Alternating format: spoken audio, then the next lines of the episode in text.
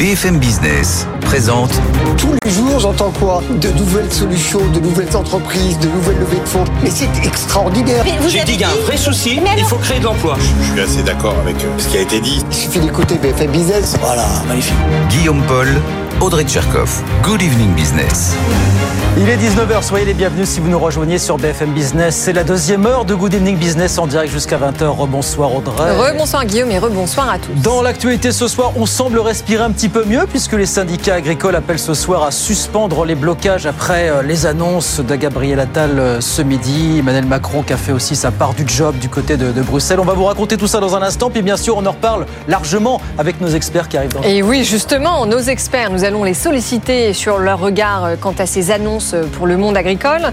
Euh, et puis, on va forcément dire un mot des négociations commerciales. Elles viennent de se terminer. C'était euh, à minuit. Euh, et alors, ça se confirme, il n'y aura pas de baisse généralisée en rayon cette année. Et puis, enfin, ce cri du cœur du nouveau patron de l'UNEDIC qui estime que le régime d'assurance chômage est clairement en danger, alors que l'air justifié, inquiétude justifiée ou pas, euh, on en parle. Il n'a pas vraiment apprécié les propos de Gabriel Attal apparemment, mais on verra ça. Qui sera avec nous pour parler de tout ça ce soir? Le journaliste économique Emmanuel Kessler, l'avocate en droit du travail Valérie Duesruf et l'économiste Christophe Rameau. C'est encore du très lourd ce soir, comme tous les soirs. Comme tous les soirs. On est ensemble jusqu'à 20h. À tout de suite. Good evening business, le journal.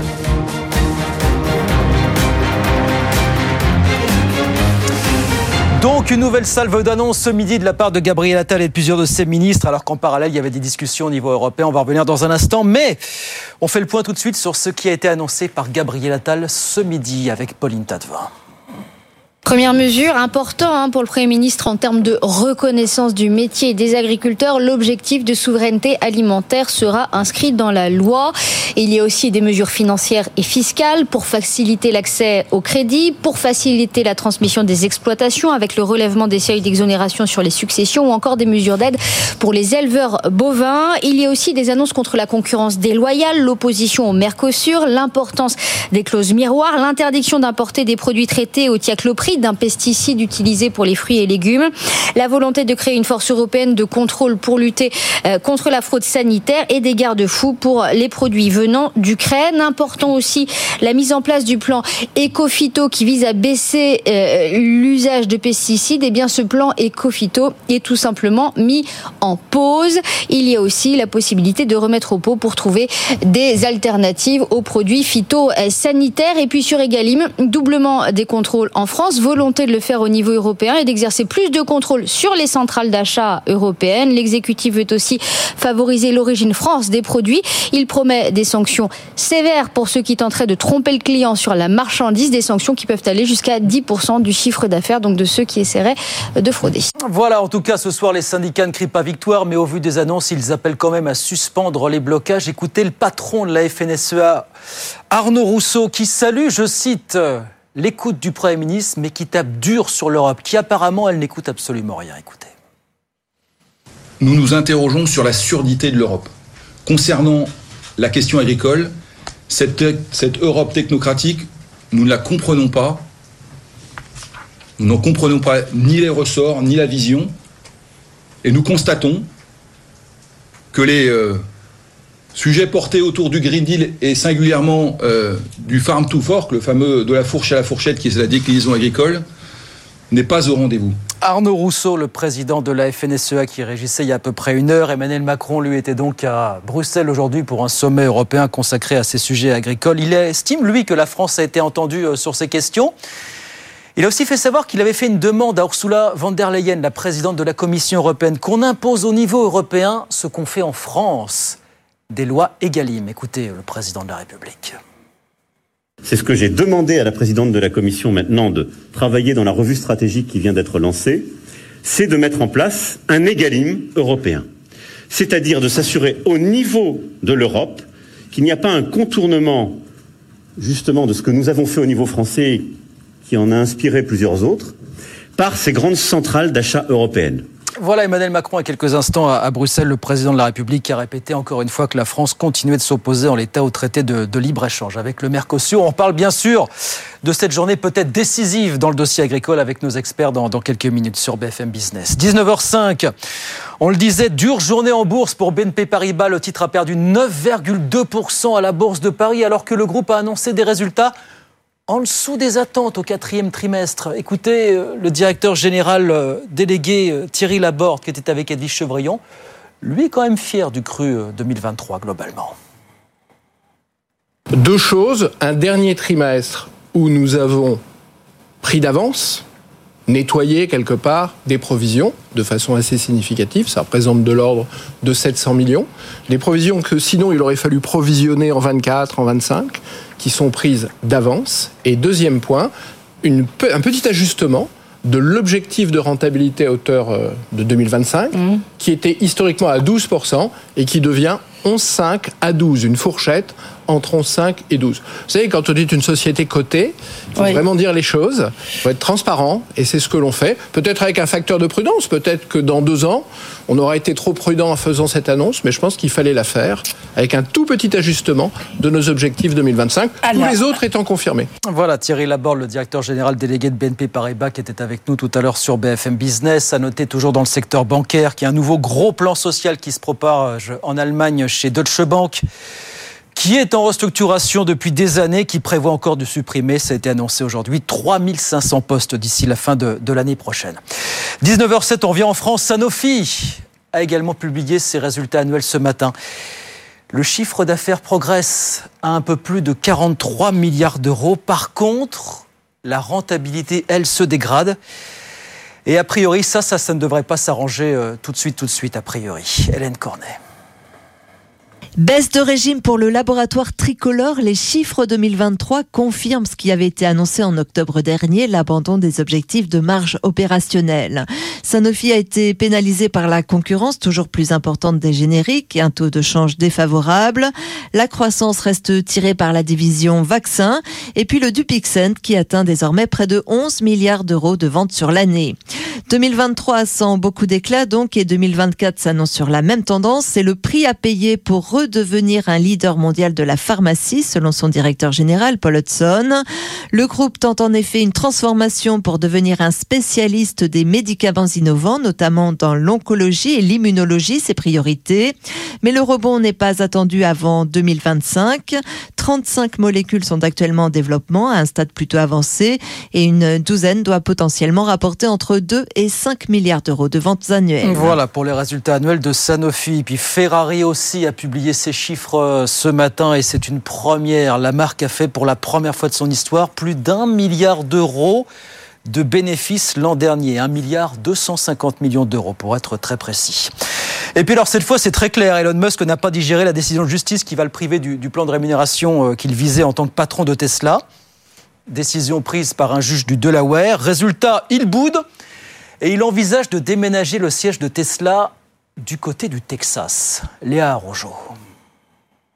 Privé de sa rémunération par la justice américaine, Elon Musk s'est empressé de réagir sur son réseau social X sur un éventuel déménagement du QG au Texas. Tesla devrait-elle déménager au Texas? À ce sondage, plus d'un million de personnes ont voté, dont 87% en faveur du Texas face au Delaware. Une nouvelle qui ravit Elon Musk qui procède désormais à un vote des actionnaires pour transférer le siège Tesla au Texas.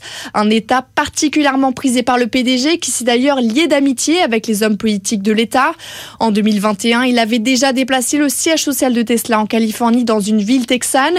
Une décision intervenue après avoir critiqué les réglementations et les taxes californiennes. D'autres sociétés Musk sont également implantés dans cet État comme SpaceX et Boring Company.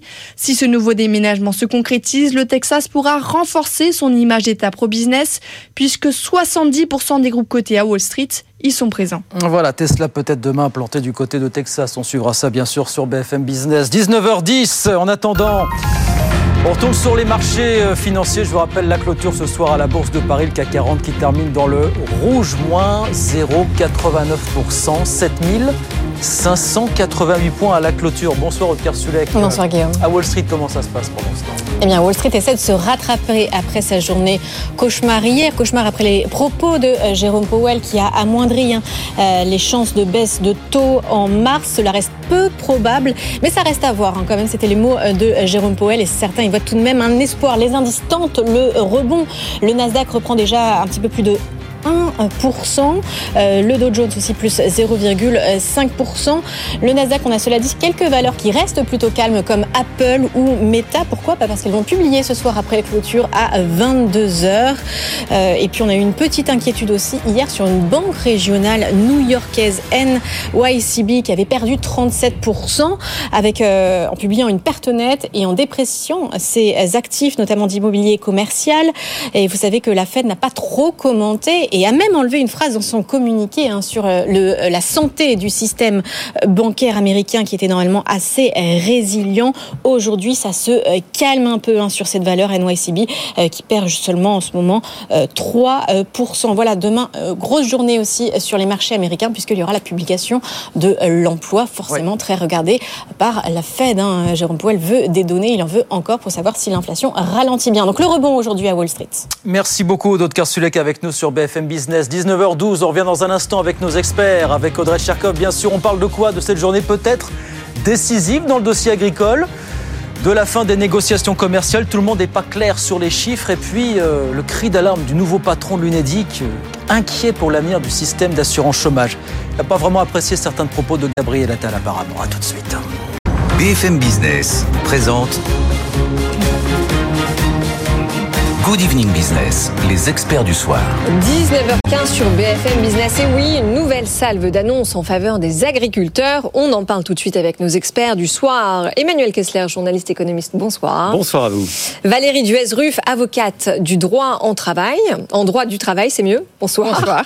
Et Christophe Rameau, enseignant-chercheur au Centre d'économie de la Sorbonne et économiste atterré. Bonsoir. Bonsoir. Donc, cette nouvelle salve d'annonces, comme je le disais, c'est la troisième en quelques jours. Hein. Elle a été annoncée ce midi par Gabriel Attal et plusieurs autres ministres. Ils ont donc annoncé le déblocage d'une aide d'urgence de 150 millions d'euros pour les éleveurs, des mesures fiscales pour faciliter la transmission des exploitations, mais pas que. Oh, il y a énormément de choses. Il y a aussi l'interdiction d'importer en France des produits traités avec ce qu'on appelle le diaclopride, hein, qui est un pesticide réservé aux fruits et légumes. Et puis alors, vous vous en doutez qu'on en a remis une couche, une de plus, sur... Euh, ce renforcement des contrôles pour assurer que les lois Egalim seraient bien respectées, qui par les distributeurs, qui par les fournisseurs. Écoutez euh, Gabriel Attal à ce sujet euh, ce midi. Sur la trésorerie de nos agriculteurs, l'État a été trop lent dans le versement de certaines aides. Alors partout, nous accélérons. Je pense aux aides d'urgence, je pense aussi au remboursement TICPE, je pense évidemment à la viticulture. C'est ce que nous faisons aussi sur la loi Egalim. Cette loi protège nos agriculteurs et leurs revenus, mais dans les faits, elle est souvent contournée. Alors, la semaine dernière, nous avons doublé le nombre d'inspecteurs chargés de contrôler les prix. Nous doublons le nombre de contrôles et nous serons intraitables pour les entreprises qui ne respectent pas les règles d'Egalim. Alors, parole à l'avocate du plateau, Valérie Duez-Ruff. Euh, toutes ces lois, en effet, euh, mais aussi les engagements de la politique agricole commune pour verser des aides aux agriculteurs qui devaient l'être en octobre dernier, finalement rien. Est-ce que cette fois, euh, vous pensez qu'elles vont être respectées ces lois? Je ne lis pas dans une boule de cristal. On peut espérer que là, avec les engagements qui ont été pris, avec toute la salve de mesures qui a été prononcée, qui a été engagée là, euh, ils vont vraiment tenir leur, leur parole parce que sinon ils savent que il va y avoir des vraies répercussions au niveau des agriculteurs et, euh, et, et, même de la Commission européenne. Donc ils ont intérêt, je l'espère en tout cas, à tenir leur parole. Est-ce qu'il n'y a pas un problème quand même de fond avec ces lois légales? Mais même les industriels de la, la grande distrib, le patron d'Intermarché disait ce matin dans le journal parisien, ça ne marche pas. Ça ne marche pas les lois Egalim. Voilà. Parce qu'il n'y a pas, alors lui dit parce qu'il n'y a pas assez de transparence du côté des industriels, cette bonne guerre évidemment, voilà.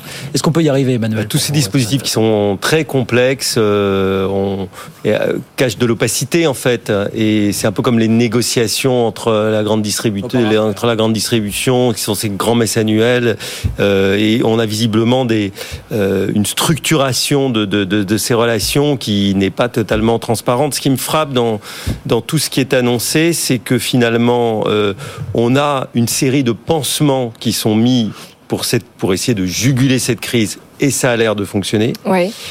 Est-ce que néanmoins on est allé dans le fond des choses et des remèdes sur le modèle agricole que l'on veut développer en France, sur l'équilibre entre l'écologie et l'économie, sur ce qu'on pourrait appeler l'agroécologie, qui serait une façon de concilier justement plusieurs impératifs et de réconcilier la société autour de ces agriculteurs? C'est des choses à long terme, mais suis pas sûr qu'elle soit traitée et donc on n'est pas certain que cette crise euh, ne se répétera pas euh, et qu'il n'y aura pas d'ailleurs dans la société qui a soutenu ces agriculteurs parfois aussi des injonctions contradictoires sur l'attention qu'on porte aux phytosanitaires ou sur la question des prix parce qu'on n'est pas prêt non plus à payer toujours euh, plus cher même si c'est pour rémunérer un agriculteur. Le deuxième point c'est que malgré tout je pense que la France a une chance de faire passer son message en Europe parce que cette crise a été européenne. Il faut pas l'oublier. Absolument, Il y a eu oui, oui, d'autres des pays mouvements, qui ont euh, été généralisés. touchés.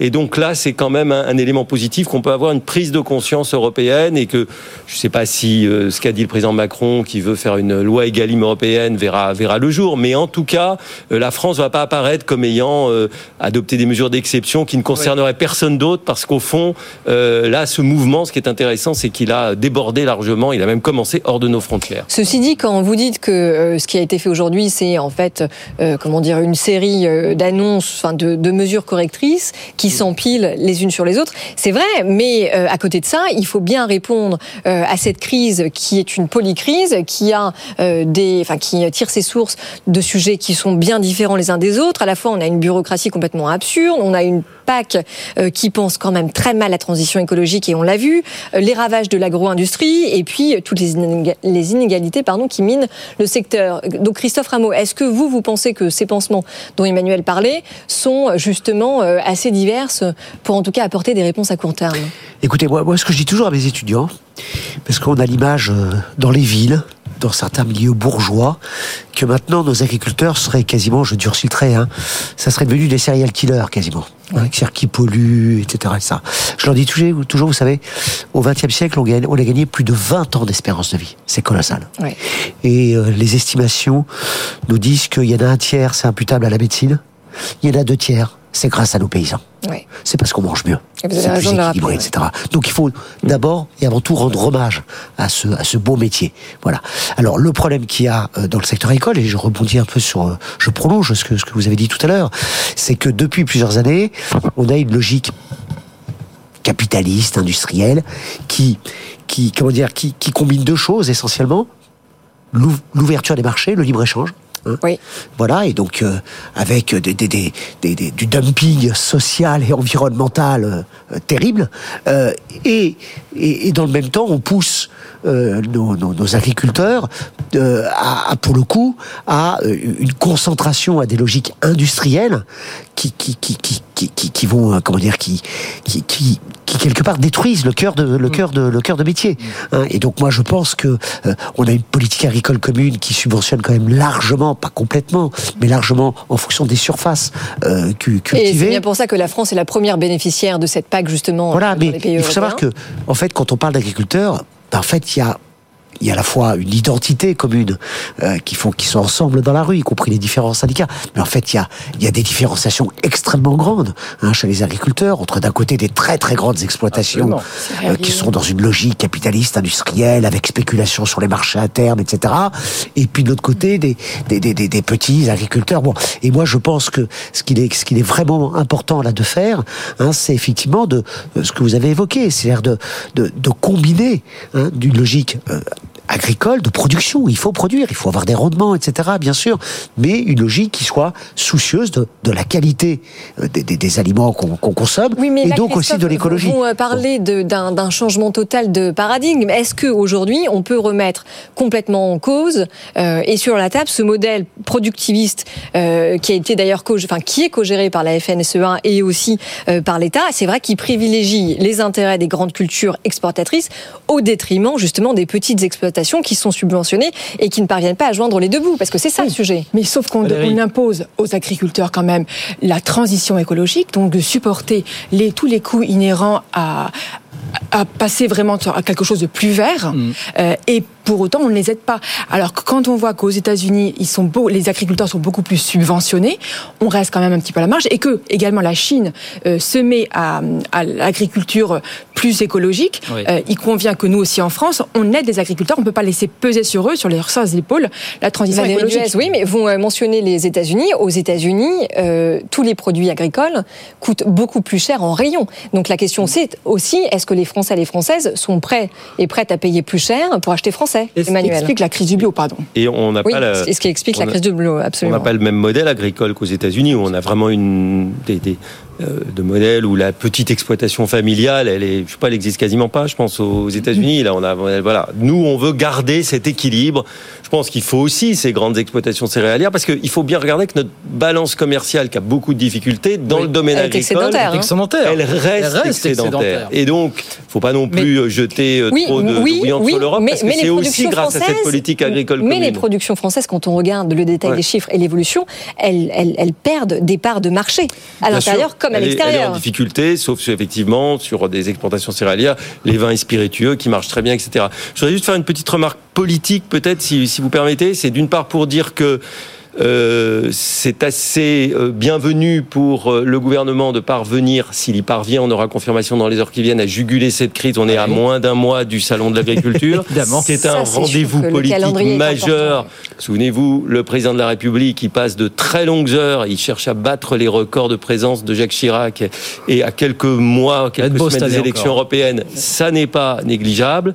Et l'autre point, c'est que je pense que le gouvernement a pu mesurer, le président de la République aussi, euh, on est dans un secteur, l'agriculture, où les corps intermédiaires pèsent encore. Et ce mouvement est resté, j'allais dire, contrôlé, euh, encadré par des syndicats, pour l'instant, je, je Pour parle encore avec prudence, mais qui ne semble pas avoir été totalement débordé, et le dialogue a toujours été possible. Et ça, je pense qu'il faut bien voir que la profession agricole, même si le, poids des syndicats est pas moins important qu'avant, elle reste quand même encore très euh, fortement imprégnée de syndicalisme, d'organismes collectifs liés aux mutuelles, etc. Et ça, ça facilite quand même le dialogue et la résolution des crises. On l'a pas forcément dans d'autres secteurs ou dans d'autres mouvements sociaux. Un, un point, puisque vous parlez de libre-échange et de commerce international. Est-ce que vous êtes en phase avec la décision de la France, l'attitude de la France qui est de dire nous ne voulons pas entendre parler en état du traité Union européenne-Mercosur Voilà. Est-ce qu'il faut jeter tous les accords à la poubelle? Est-ce qu'il faut une exception française dans un éventuel traité Union européenne-Mercosur qui n'a aucune chance de passer, puisque l'Amérique latine, par définition, a beaucoup à exporter chez nous en matière agricole, pour le coup. Ah Oui, mais avec euh, comment dire, avec des modèles qui sont, euh, euh, comment dire, au Brésil, etc., qui sont qui sont vraiment aux antipodes de, de, de ce qu'il faut faire, notamment en matière, euh, en matière écologique. Oui, mais ça sera ça ou rien, Donc, euh, ça ou pas d'accord du tout. Non, mais c'est pas ça. C'est qu'il faut, quand on regarde dans le détail, on s'aperçoit que l'Allemagne pousse beaucoup bien sûr. à cet accord pour pouvoir échanger. Je vais très vite, hein, euh, du, du, du soja, des, des- des cultures OGM et compagnie, et exporter, voitures. et exporter des voitures. Vous savez comment on Voilà, caricature donc on cet accord apporte. On dit grosse Voilà. voiture allemande contre bœuf argentin. Voilà, c'est ça. Bon, bah, je pense qu'il faut pas accepter ça. Hein, il faut pas accepter ça. Il faut. Bah, voilà, D'ailleurs, il on ne l'a pas accepté. Hein. Le, le président français a été très clair là-dessus. Oui, mais enfin, euh, c'est, vous voyez ce que je veux dire. Ça, ça fait, ça fait combien d'années que, que, que, que cette discussion, ce- cet accord Mercosur est dans les tiroirs hein, Ça fait voilà. Et je pense qu'on aurait dû d'emblée dire que c'est, stop. Il faut oui, mais arrêter le problème, cette Christophe, logique. c'est que cet accord Mer- Mercosur ne concerne pas que les produits Mais- agricoles. Mais je vais, je vais. Et il est en faveur d'autres filières et d'autres secteurs. vous savez, le mot souveraineté, Oui, il y a quelques années, c'était un gros mot. Je vais vous faire une confidence. allez-y. Il y a quelques années, j'y suis plus depuis longtemps, j'étais à Attaque. Et Attaque, c'est des- c'est. Moi, je suis contre la mondialisation. Je suis pour les échanges internationaux, je vous rassure, etc. Je suis pas pour le taxi. Voilà rassuré. Mais moi, je suis pour la souveraineté depuis belle Ouais. lurette. Ouais. Et il y avait un seul domaine où des militants altermondialistes disaient ah la souveraineté c'est bien, c'était la souveraineté alimentaire. Vous voyez, c'est bien. Il y a, il y a- il y y a un vieux fond de, de, de rapport étroit avec les paysans dont, dont je me réjouis. Mais moi je disais ce qui, parce qu'en fait ce qui est en train de d'apparaître sur l'agriculture au grand jour, parce que c'est présent dans les faits depuis longtemps, ben, c'est les dégâts les dégâts du libre-échange, et quand je dis libre-échange, bien sûr qu'il faut la division internationale, internationale du travail, bien sûr qu'il faut les échanges, mais les dégâts du libre-échange sur notre industrie, ben on observe un peu la même chose sur l'agriculture. C'est ça qui est en train Mais de alors attendez, de parce se que passer. euh, est-ce que vous êtes en train de, de dire qu'après la désindustrialisation, il faut parler de désagricolisation? Mais bien sûr, le, le, le solde commercial se dégrade. Le, le nombre d'exploitations se, se réduit quand même de façon colossale ces, ces dernières euh, ces, ces, ces dernières années. Donc on, on, a une agriculture qui quelque part est en péril. Hein donc on a donc euh, alors c'est pas dire que le péril est là. On n'en est pas au niveau de dégradation qu'on a dans certains Enfin, on secteurs parle d'un industriels. d'un secteur qui Voilà. n'emploie plus que 1,5% de la population active et ne produit que 1,6% de la richesse L'enjeu là, c'est de faire rebondir ce secteur. Qu'est-ce qu'on ça, fait alors Est-ce que c'est-à-dire qu'on ne signe pas d'accord avec le Mercosur Est-ce qu'il faut une exception agricole Qu'est-ce qu'on- Ou alors on signe rien Valérie, Emmanuel, comment est-ce que vous regardez ça vous, euh, Non, il faut, je pense qu'il faut. La mondialisation, elle est en train de changer de visage. Euh, elle est en train Doucement, de se rééquilibrer doucement, mais elle est en train donc. euh, euh, mais mais comme vous l'avez dit, on va pas tomber dans l'autarcie et et il faut négocier. Euh, Les négociations seront plus euh, bilatérales que multilatérales avec un grand accord mondial. Mais évidemment que l'agriculture doit rester ouverte. Évidemment que l'agriculture doit rester perméable aux nouvelles technologies. Évidemment aussi qu'il faut soutenir le maintien, la transmission des ce qui est extrêmement difficile aujourd'hui parce que c'est vrai qu'il y a moins de jeunes qui se lancent dans, dans cette profession. Mais on voit aujourd'hui à travers cette crise, et on le verra au Salon de l'agriculture, les Français restent très attachés à leur tissu agricole. Euh, c'est vrai qu'il y a Très la attaché France- au prix bas aussi, hein, c'est un peu et le au- paradoxe. voilà. oui, au prix bas aussi. Euh, mais euh, voilà, je pense qu'on peut essayer de, de concilier ces, ces éléments. En tout cas, les, la- la- la- voilà, Oui. une France sans agriculture, je pense que personne, aucun. Français ne l'imagine. Mais, Et, et bien que les, les- les Français soient un peu loin maintenant de leur agriculture, quand ils viennent au salon, ils se rendent compte qu'ils ont des racines. Oui, absolument. agricoles. Et quand même sur le sujet très important et essentiel que vous venez de soulever sur la succession. Qui va reprendre justement euh, toutes ces terres agricoles, le gouvernement a annoncé aujourd'hui le relèvement des seuils d'exonération sur les successions. Oui, Donc ça va plutôt dans le bon sens. Oui, mais d'accord, mais comment justement euh, engager et motiver les jeunes à reprendre l'exploitation quand on sait qu'ils sont quand même déficitaires, que peu arrivent à, à en vivre, à en vivre confortablement, avoir une qualité de vie qui est associée, parce que comment quitter une exploitation lorsque ça demande autant de temps, de présence, euh, pour ré- euh, récolter quelques clopinettes quand même? Parce Alors, que, euh, c'est plus, il euh, faut pas avoir une vision quand même misérabiliste de l'agriculture française. ça. Les chiffres sont quand même 25% alarmants. hein, des avez- agriculteurs Ouais. qui ont un revenu de plus de 100 000 euros Oui. par an, Oui, oui, et oui, 25% qui ont moins de 3 000, Non. c'est ça? Par contre, sur la démographie, très. C'est très hétérogène. Par contre, sur la démographie agricole, 500 000 exploitants ou co-exploitants aujourd'hui en France, Mm. dont une moitié, 250 000, partira à la retraite dans les, les 10 prochaines années au plus tard.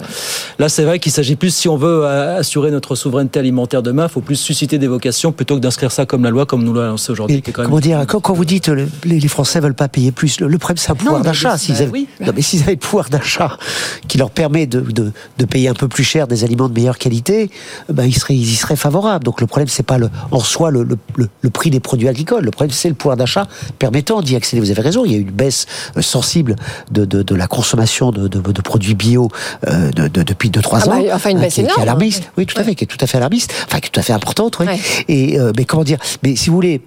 Pour des, pour les choses concrètes, là, l'agriculture c'est la terre.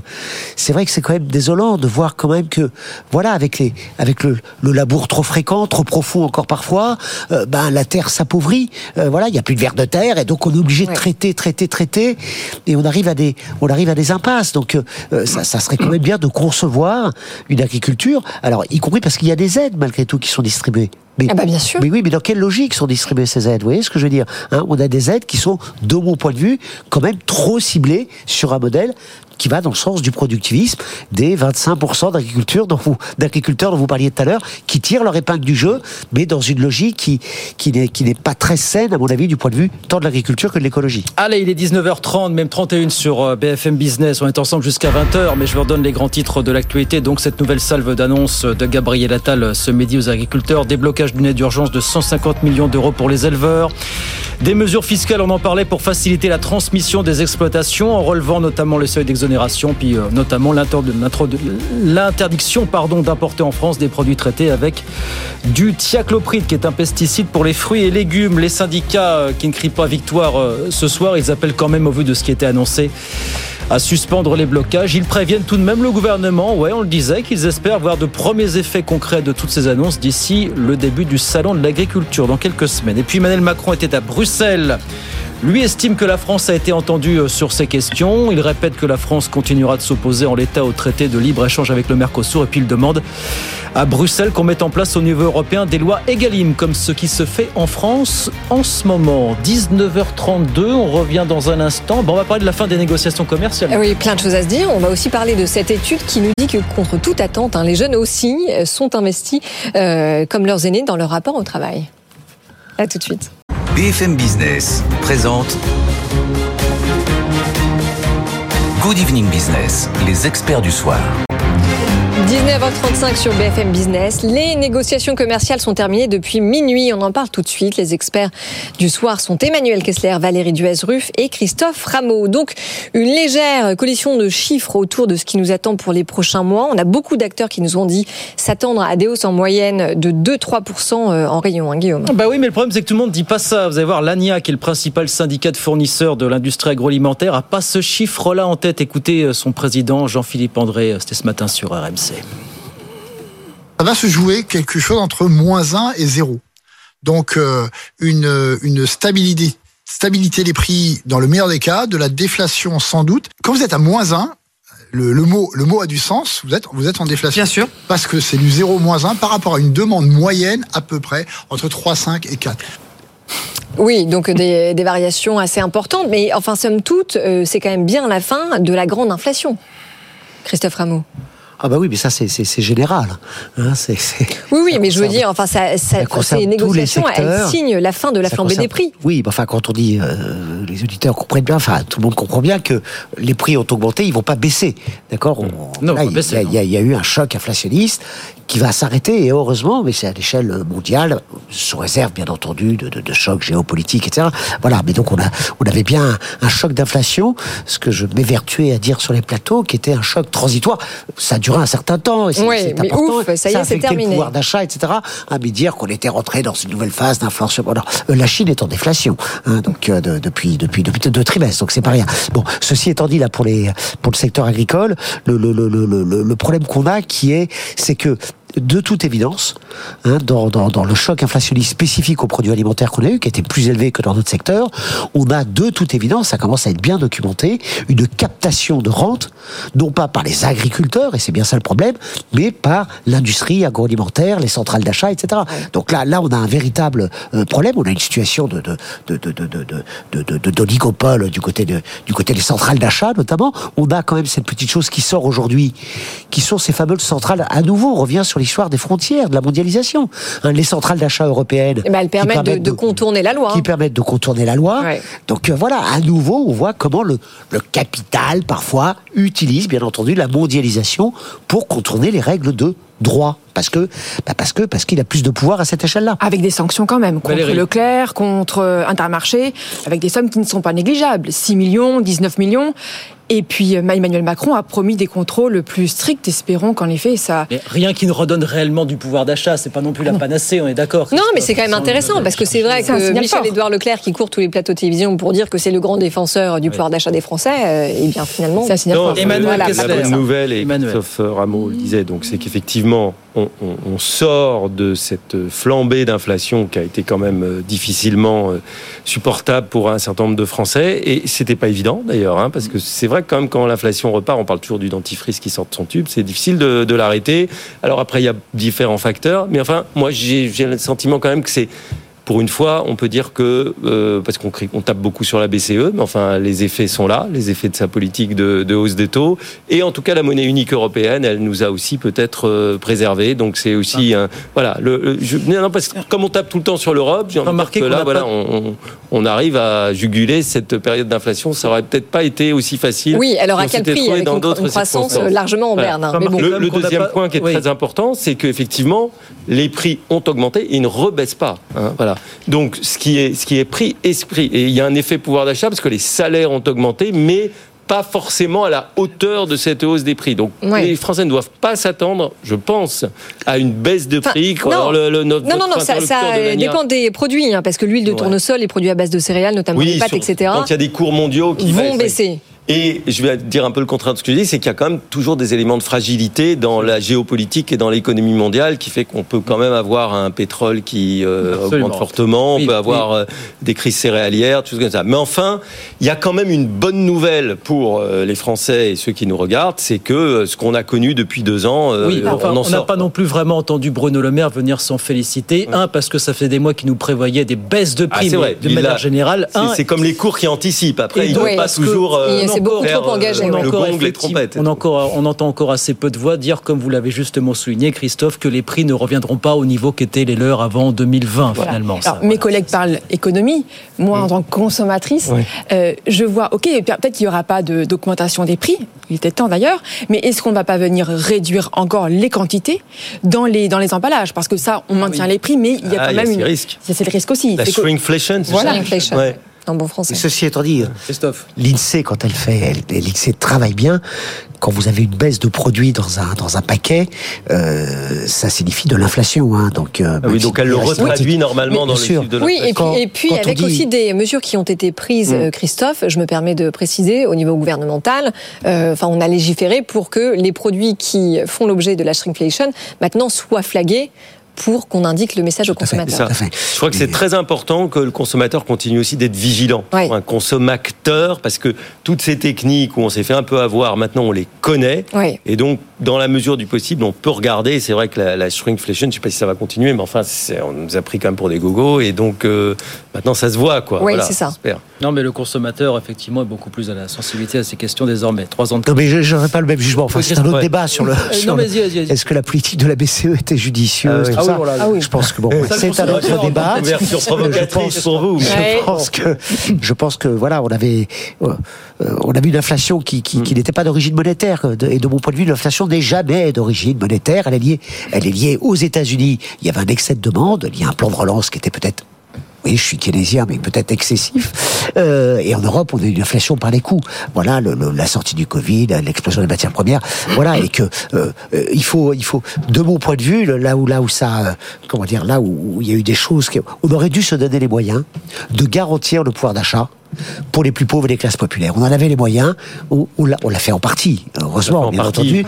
Mais quand on voit toute la dépense oui. publique qui s'est Oui, déversée on l'a fait. pour soutenir On le pouvoir d'achat, Covid d'abord, crise inflationniste Je part, pense- et donc euh, on l'a fait au prix d'une Je augmentation. pense du qu'on l'a fait qu'en partie, mais il y a quand même quelque chose d'inédit dans l'histoire statistique. Hein. C'est que, avec ce choc d'inflation, ce choc sur le coût, on a un taux de marge des entreprises qui a augmenté. C'est quand même inédit. D'habitude, ça se passe pas comme ça. Hein, je vous assure, quand vous regardez notamment la, la dernière grande crise d'inflation de la fin des années 70, le taux de marge des entreprises a chuté.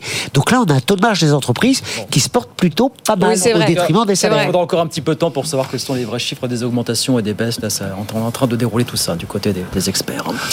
Allez, on parle assurance chômage. Euh, Le coup de gueule du tout nouveau patron de l'UNEDIC, euh, il a été nommé pas plus tard qu'hier. Il estime, après avoir entendu le discours de Gabriel Attal, qui ne lui a pas plu apparemment, que le régime de l'assurance chômage est clairement menacé. Bah, vous savez que Gabriel Attal a évoqué la possibilité d'un nouveau tour de vis sur l'indemnisation des chômeurs. Et là, le nouveau patron de l'UNEDIC le dit en gros, on va plus avoir qu'un rôle financier à l'UNEDIC. On a une connaissance capillaire de la réalité du marché du travail. C'est pas le cas dans les cabinets ministériels. On représente la vraie vie. Quel est notre avenir quand on voit qu'à peine nommé, Gabriel Attal évoque déjà un nouveau tour de vis en matière d'indemnisation des chômeurs? Est-ce qu'il faut s'inquiéter pour la pérennité, pour le rôle de l'UNEDIC, Christophe Ramos, ce qui est une inquiétude pour vous Écoutez, je pense qu'il y a quelque chose de très grave dans, les, dans, dans ce cas, dans le discours de Gabriel Attal, c'est quand il a dit, quand il a théorisé en quelque sorte, le fait que euh, l'assurance chômage, Oui. c'était ça, ça, ça, comment dire, c'était lié au travail. Il a raison de dire ça, mais sous-entendu, quand on est chômeur, eh bien, euh, comment dire, on, on ne peut pas valider. Hein, on ne peut pas valider des, trimestres, notamment pour la retraite, parce que c'est ça hein, l'enjeu. Il faut savoir que dans tous les pays du monde, quand on a inventé le chômage, on l'a inventé à la fin du 19e siècle, le chômage. hein. Hein, Avant, euh, avant l'utilisait mais pour un autre sens. Le chômage, c'est quelqu'un qui est sans emploi, et c'est pas à cause de lui, c'est pas un vagabond comme on disait avant. C'est parce qu'il n'y a pas suffisamment d'emplois. C'est une responsabilité sociale. Et donc c'est la société de, protéger. Et, la conséquence de ça, eh bien, bien entendu, c'est que en France, quand on est chômeur, eh bien, non seulement on a le droit à indemnisation, sous réserve de critères de durée de, de durée de cotisation, etc., mais on valide des trimestres pour la retraite. Et ça, c'est la différence qui existe entre le RSA, et l'allocation spécifique de solidarité. Il me semble d'ailleurs qu'on continue à cotiser pour la retraite, c'est-à-dire qu'il est prélevé de l'allocation non, chômage. Pas du tout. Le- un chômeur, un chômeur, quelqu'un qui est chômeur, il ne cotise pas pour la retraite, mais il valide des trimestres de retraite. C'est la différence entre cotiser et valider. Euh, tout- bon, et, et c'est une, et c'est tout à fait fondé. C'est tout à fait fondé. Alors, en sachant que l'ASS de mémoire, ça doit être 350 000 personnes. c'est-à-dire que c'est- 320 000. 320 000, mais donc comme, comme flux annuel de l'ASS, pour la toucher, il faut avoir travaillé 5 ans dans les 10 dernières années, hein, de mémoire. Euh, donc vous voyez ce que je veux dire, ça, ça concerne des chômeurs de longue durée qui ont épuisé leur droit à l'assurance chômage, à la RE, et qui basculent donc dans, dans l'ASS. Donc c'est des effectifs quand même relativement limités. Le montant est à peu près équivalent à celui du RSA. Donc on roule pas- 550, 609 le RSA. voilà, voilà, tout à fait. Bon, des modalités de calcul différentes, etc. avec l'idée Mais de supprimer la la- grosse différence entre les deux, c'est les droits à retraite. Mais alors attendez, parce que si on rappelle pour nos auditeurs quand même, hein, euh, la mission de l'UNEDIC, elle est double. Elle est à la fois de s'occuper du financement du régime d'assurance chômage et en même temps de veiller à ce que les opérateurs appliquent bien les règles. Est-ce que euh, ces missions, euh, aujourd'hui, elles sont remises en question? Bah, et déjà aussi la Allez. réduction, euh, vous n'avez pas évoqué, mais la réduction de la durée de prise en charge. euh, par l'assurance chômage, ce qui vient encore Ça, la- la réforme, ça. Oui, mais Oui. fait, ça fait partie des, des sujets qui sont quand même évoqués pour euh, euh, comme piste aussi de pour euh, pour financer le le régime. Mais ça, enfin, en tout cas pour réduire la dette. Mais c'est quand même ça vient fortement euh, diminuer pour les demandeurs d'emploi la possibilité de, de pouvoir subvenir à leurs besoins et avec la problématique liée au euh, à l'emploi des seniors, que ce soit avec le RSA ou avec le calcul des, des retraites et puis euh, la durée de Mais alors donc, parce que la question qui se pose, c'est est-ce que le gouvernement veut faire de l'UNEDIC un simple opérateur en charge du financement euh, du régime pour aller chercher de l'argent sur les marchés, comme ce qui s'est passé pour la sécurité sociale finalement Ah, on le sent quand même, et on sent euh, d'ailleurs ce gouvernement et les précédents que le, le paritarisme est toujours remis en cause. Effectivement, sur la sécurité sociale, il n'a plus qu'un rôle tout à fait symbolique. puisqu'il y a pas la loi de financement la sécurité sociale qui existe encore. Et là, sur l'assurance chômage, il, y a pas- il y a une discussion euh, des, des partenaires sociaux sur le- l'emploi des seniors, mais c'est pas du tout évident s'ils parviennent à un accord que le gouvernement euh, valide. Et on sent bien qu'il veut reprendre la main.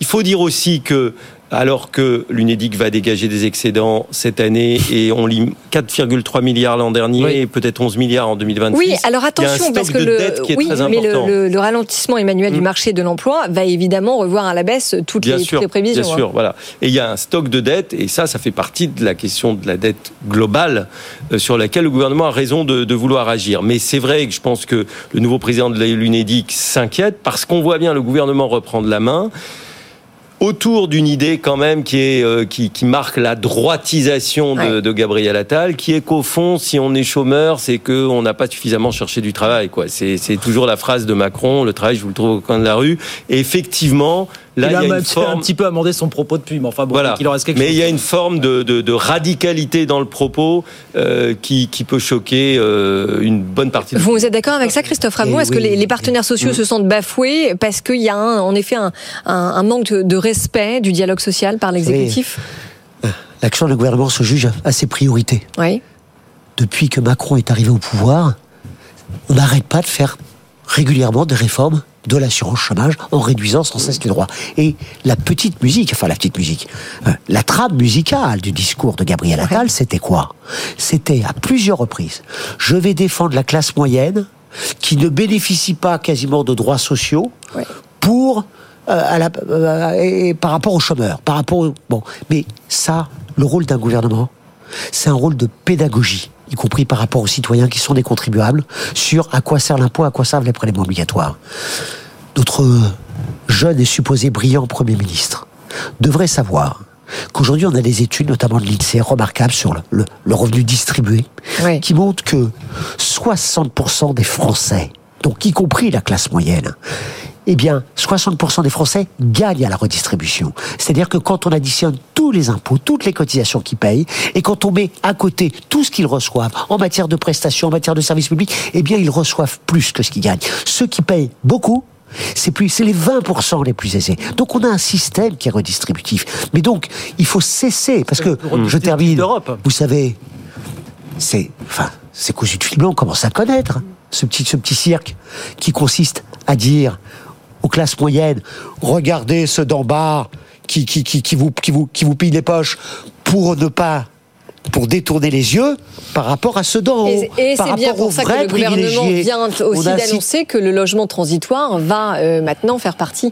euh, de la loi SRU dans le, dans le logement euh, social. hein. Vous achetez ce, le Oui, je pense que la vision est un peu, un peu, un peu schématique, un peu excessive, me semble-t-il. Il n'y a pas une volonté de euh, euh, stigmatiser ce- ce- ce- les, ceux qui sont les, les plus en difficulté, mais il y a quand même un substrat idéologique qui est euh, je veux absolument parvenir au plein emploi, parce qu'au fond, il y a un objectif politique d'Emmanuel Macron. Souvenez-vous, euh, François Hollande, il avait échoué à inverser la courbe du, du chômage, il l'a payé cher. Macron, c'est pas ce qu'il va pouvoir laisser à l'histoire de ce double quinquennat qui va s'achever en 2027 avec une majorité euh, relative, ce qui veut dire l'impossibilité de faire adopter un certain nombre de lois. Mais au moins, voilà, il voudra arriver à ce chiffre mal. de 5%, et on a l'impression qu'ils sont à peu près à tout pour y arriver, y compris euh, des mesures sur l'assurance chômage qui euh, vont quand même faire grincer pas mal de dents. Allez, on dit un mot rapidement de cette étude qui va un petit peu à l'encontre effectivement des, des idées reçues, hein, Oui, qui nous dit que. Oui, les moins de 30 ans sont aussi investis dans leur travail que leurs aînés. Étude de l'APEC et du think tank Terra Nova, ils ont interrogé 3000 actifs de moins de 30 ans et 2000 de plus de 30 ans, qui nous montre quoi cette étude? Il n'y a pas de rupture générationnelle. Voilà. Près d'un jeune en emploi sur deux estime que son travail est aussi important, voire plus important que les autres sphères de son existence. Et quand on regarde les préoccupations euh, de, tous ces salariés, quelle que soit la catégorie d'âge, bah, il n'y a pas de problème. Un, la rémunération. Deux, l'intérêt. Trois, l'équilibre de vie pro, vie privée. Oui, alors voilà, parce que en fait cette étude, elle est assez contre-intuitive parce que on n'a pas arrêté de parler ces dernières années de l'importance d'équilibrer vie professionnelle et vie personnelle, justement de la jeune génération qui euh, met vraiment les deux sur le même plan aujourd'hui. Et vous avez des études qui disent un peu le contraire de celle-là. hein. Par exemple, une de la Fondation Jean Jaurès, je suis retombé dessus. Elle est parue en janvier 2023, donc ça fait pas Ça, très récent, longtemps. ouais. Et qui dit qu'il y a quand même une distanciation globale euh, des actifs par rapport à l'engagement dans le, dans le travail, que bon, peut-être l'effet Covid et qu'on en revient un petit peu, mais c'est vrai que cette étude est un peu surprenante. Juste vous dire, en exergue de l'étude Terra Nova, il y a une jolie phrase, ils mettent une jolie phrase d'Aragon. Ah. On voudrait bien nous faire prendre la jeunesse pour le diable. C'est rassurant pour ceux que leur miroir attriste. Un peu de poésie Voilà. en économie, c'est pas mal Voilà, ça. J'ai voulu ça la, nous la redonne du citer souffle. parce que je suis allé voir l'étude et je suis tombé là-dessus. Elle vous a surpris c'est- cette étude, Valérie, vous Non, parce qu'en fait, euh, c'est vrai qu'on entend beaucoup euh, les, les managers se plaindre des jeunes qui seraient beaucoup plus rebelles, euh, moins dans le dans ce que eux ont traversé. Moi, ce que je constate quand même, c'est et, et l'étude le dit, c'est que quand les salariés sont mal dans l'entreprise, quel que soit l'âge, c'est plutôt une question de perte de sens. Et je pense que c'est ça qu'il faut vraiment remettre au cœur du travail. C'est la notion de sens au travail. Et la question de l'équilibre avec la vie personnelle, elle vient alors se voir à la- à l'aune de, de la question du sens au travail. Alors, on vient nous parler de la jeunesse. Euh, Bourdieu, dans les années euh, 70, début euh, 80 même, disait « la jeunesse n'est qu'un mot ». Et, euh, et en fait, on ne peut pas euh, parler d'une jeunesse, mais plutôt de plusieurs jeunesses, et même de deux jeunesses qui sait. Alors, c'était les, euh, les héritiers et puis les, les moins favorisés. Et l'étude met en exergue justement six groupes, parce que il y a des différences selon euh, la catégorie socio-professionnelle. Et euh, en effet, si vous êtes euh, diplômé de l'enseignement supérieur ou si vous êtes sans diplôme, vous ne vivez pas le monde du travail euh, de la même façon. Christophe Rameau, Oui, moi je pense que cette Le étude, mot de la elle, fin sur cette elle étude. conforte quelque chose de, de, de- de mon point de vue. Le travail, c'est essentiel dans la vie. Bien entendu, c'est- essentiel. on, veut d'abord contribuer. Chacun aspire à contribuer bah, à la création de richesses qui nous fait vivre. On veut pas être des inutiles au monde. Personne aspire à être un assisté. Et, et par ailleurs, ça, ça occupe un temps considérable. Donc c'est essentiel le travail. Et donc cette étude conforte, hein, donc contre des discours, à mon avis, complètement lunaires sur le thème euh, euh, bah, vive la paresse ou je sais pas quoi. oui, des discours qui sont rétrogrades et qui, alors, et qui consistent un peu à dire par c'était mieux avant. Mais par contre, là où je ferai un petit, alors, mais c'est pas un reproche à l'étude, c'est difficulté. Oui. Il y a d'autres études parues. Il y a, il y a une étude parue il y a, il y a une semaine Oui, qui nous dit que euh, une étude euh, Ipsos euh, pour euh, Cali, Cali Social qui nous dit qu'il y a 53% des salariés qui sont désengagés. Euh, Oui, mais plus, toute, euh, cla- toute voilà. catégorie Donc, confondue, catégorie d'âge. non, non, oui. mais peu importe. C'est c'est que si vous voulez, c'est que il y a un truc contradictoire là, où- parce que cette étude de Terra Nova nous dit non seulement le travail c'est important, mais en plus de ça, les jeunes ils trouvent ça, ils trouvent que ça se passe plutôt bien, alors qu'il y a quand même pas mal de travaux qui montrent qu'il y a de la Non, souffrance mais au voilà, travail. Travail. En effet, Mais il y a alors, beaucoup d'études contradictoires comment- sur le sujet. Comment Oui, mais contradictoire, je pense que c'est important. Le travail est tellement important que quel que soit le métier que vous faites, quand on vous interroge, c'est tellement important. C'est votre identité, c'est vous qui êtes en jeu. Quand on vous dit, mais ce que vous faites, c'est intéressant, bah, quelque part, vous allez spontanément, même si vous souffrez au travail, mais parce que, parce que vous voulez, vous être digne, vous aspirez à être digne, bah, vous allez dire, bah oui, mon travail, il est intéressant. Et- Eh oui. Parce que vous Alors, aspirez à ce qu'il le soit. Il y a- Donc attention à il y a- ces biais. 30 secondes, très vite. Non, juste c'est un attachement au travail, mais en même temps, ce que montre l'étude, c'est qu'il y a une plus forte mobilité. On est moins attaché à son entreprise. Et si ça va pas, et si on peut, quand le marché du travail le permet, on est prêt à changer. Avant, on entrait dans une entreprise comme on rentrait, euh, j'allais presque En dire, religion. en religion. Ouais, voilà. Il y a plus ce lien quasi Oui, religieux beaucoup avec moins une entreprise en aujourd'hui, euh, particulier. Et quand même, on a donc une, conce- une conception un petit peu plus consumériste, ce qui fait dire d'ailleurs qu'on va regarder un ensemble de facteurs. Mais Attention, hein, durant les 30 glorieuses, il y avait plein de démissions, il y avait plein de mobilité. Attention, hein, à l'idée qu'on travaillait toute sa vie durant Ah, la même quand- entreprise. Quand on était chez EDF, on n'avait pas tellement l'intention. Chez EDF, parce que c'était un bon Le travail, c'est la santé. Voilà, on en aura parlé. C'est une très bonne conclusion, exactement. Allez, on passe Allez. au, à l'humeur du Bah, soir. Time, Eh oui, tous les soirs, bien sûr. Coup de vos cœur ou coup de gueule. coup de cœur ou coup de gueule, comme tous les soirs. En 30 secondes, c'est la règle fondamentale. Malheureusement, c'est frustrant. Avec une sirène qui se met en place au bout de 30 secondes. Avec on une vous aura sirène prévenu. et des ouais. sifflets. Euh, Valérie, voulez-vous commencer? Allez, 30 secondes. j'inaugure. Écoutez, je voulais vous parler euh, de, la réduction du délai pour contester un licenciement à deux mois.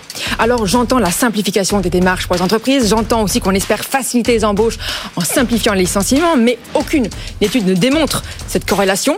Entre 2008 et 2017, on a réduit le délai de 30 ans à 12 mois. En plus, il y a eu les barèmes Macron, donc les entreprises, elles sont déjà pas mal. Et ce n'est pas ni une demande, ni une priorité des chefs d'entreprise. Alors que le risque, il n'est pas pour mes clients chefs d'entreprise qui ont les moyens intellectuels et financiers de contester. Ah, mais je continue, mais pour les plus démunis. Ah oui, Parce que, d'accord. bah oui, ou ceux qui sont en burn-out, qui mettent un temps à émerger, et donc on précarise les plus vulnérables. Mais j'ai pas fini. Très vite. Oui, très vite. Vite. Parce qu'en plus, en réduisant les délais, on oblige à assigner euh, plus rapidement et donc euh, pour préserver les droits. Et les droits. Et donc, on vient remonter le nombre d'affaires au Conseil de prud'homme, oui. alors que la justice n'a pas de moyens. Et donc, c'est une mesure cosmétique inutile et Ça, c'est dangereuse. dit. Mais alors Voilà. maintenant, Emmanuel Kessler n'a plus que 5 secondes. Mais s'il a 30 secondes, allez, top, Ouais, c'est la parti, dernière Emmanuel, fois, j'avais pas le gong là. Allez, Alors, c'est je parti, voulais vous recommander ce formidable livre. Guillaume Ancel. Guillaume Ancel, vous le connaissez, il intervient d'ailleurs euh, régulièrement Oui. sur euh, BFM, géopolitologue, euh, Saint-Syrien, donc c'est un militaire, il a fait euh, le Rwanda, il a une très belle carrière dans l'armée, et il s'interroge, d'abord, pour la première fois, il raconte Saint-Cyr de l'intérieur. Saint-Cyr, c'est l'école qui forme les plus hauts cadres, ceux qui vont diriger nos armées. Il raconte Saint-Cyr de l'intérieur avec ses qualités, ses défauts. Et il s'interroge sur la culture du silence, la grande muette. Est-ce qu'elle peut encore être maintenue dans l'époque à laquelle nous vivons Ah oui, passionnant. Et sa réponse, c'est que la défense et les militaires doivent absolument sortir de ça pour dialoguer avec la société dans le monde dans lequel on vit, où les défis militaires et de défense sont complètement changés. Bon, comme apparemment vous l'avez lu, euh, je vous le pique. Ah non, je le garde. Parce qu'il est dédicacé. Vous le après, Ah. comme ça. Euh, euh, Mais je vais demander à Guillaume de Christophe, vous le... oui, oui, Christophe Rameau, allez, 30 secondes, c'est à vous, 30 Christophe. secondes, on bah, vous écoutez, écoute. aujourd'hui, aujourd'hui, aujourd'hui même, c'est les 70 ans de l'appel de l'abbé Pierre sur le logement. Oui, oui. Aujourd'hui.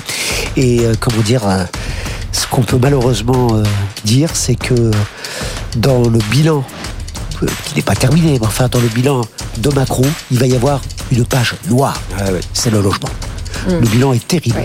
Le bilan terrible en matière de construction de logements en général, mais notamment et en particulier en matière de construction de logements social. Et de ce point de vue-là, que le fait que la seule annonce, enfin une des seules annonces, ça soit de mettre les, les logements intermédiaires Oui, dans les pour, euh, 25%. pour atteindre la, la, la borne des- C'est vraiment, là, de ce point de vue-là, un angle mort incroyable de ce double quinquennat. Il n'y a d'ailleurs pas encore de ministre vraiment en charge du Non, logement. mais d'ici la fin de la semaine prochaine, un Ouais, Mais mais ceci dit, j'en profite pour, euh, euh, pour- pour hein. rappeler, sur, euh, pour rebondir sur ce que Christophe vient de dire, que le film, justement, sur l'abbé Pierre, qui est sorti il y a quelques mois, qui était au Festival de Cannes, Une vie de combat, euh, est absolument magnifique.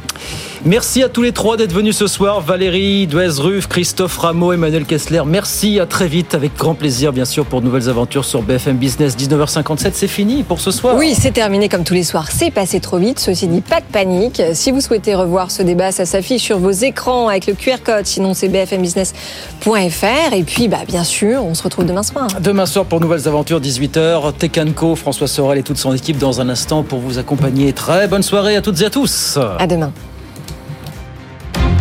Good Evening Business. Actu, experts, débat et interview des grands acteurs de l'économie.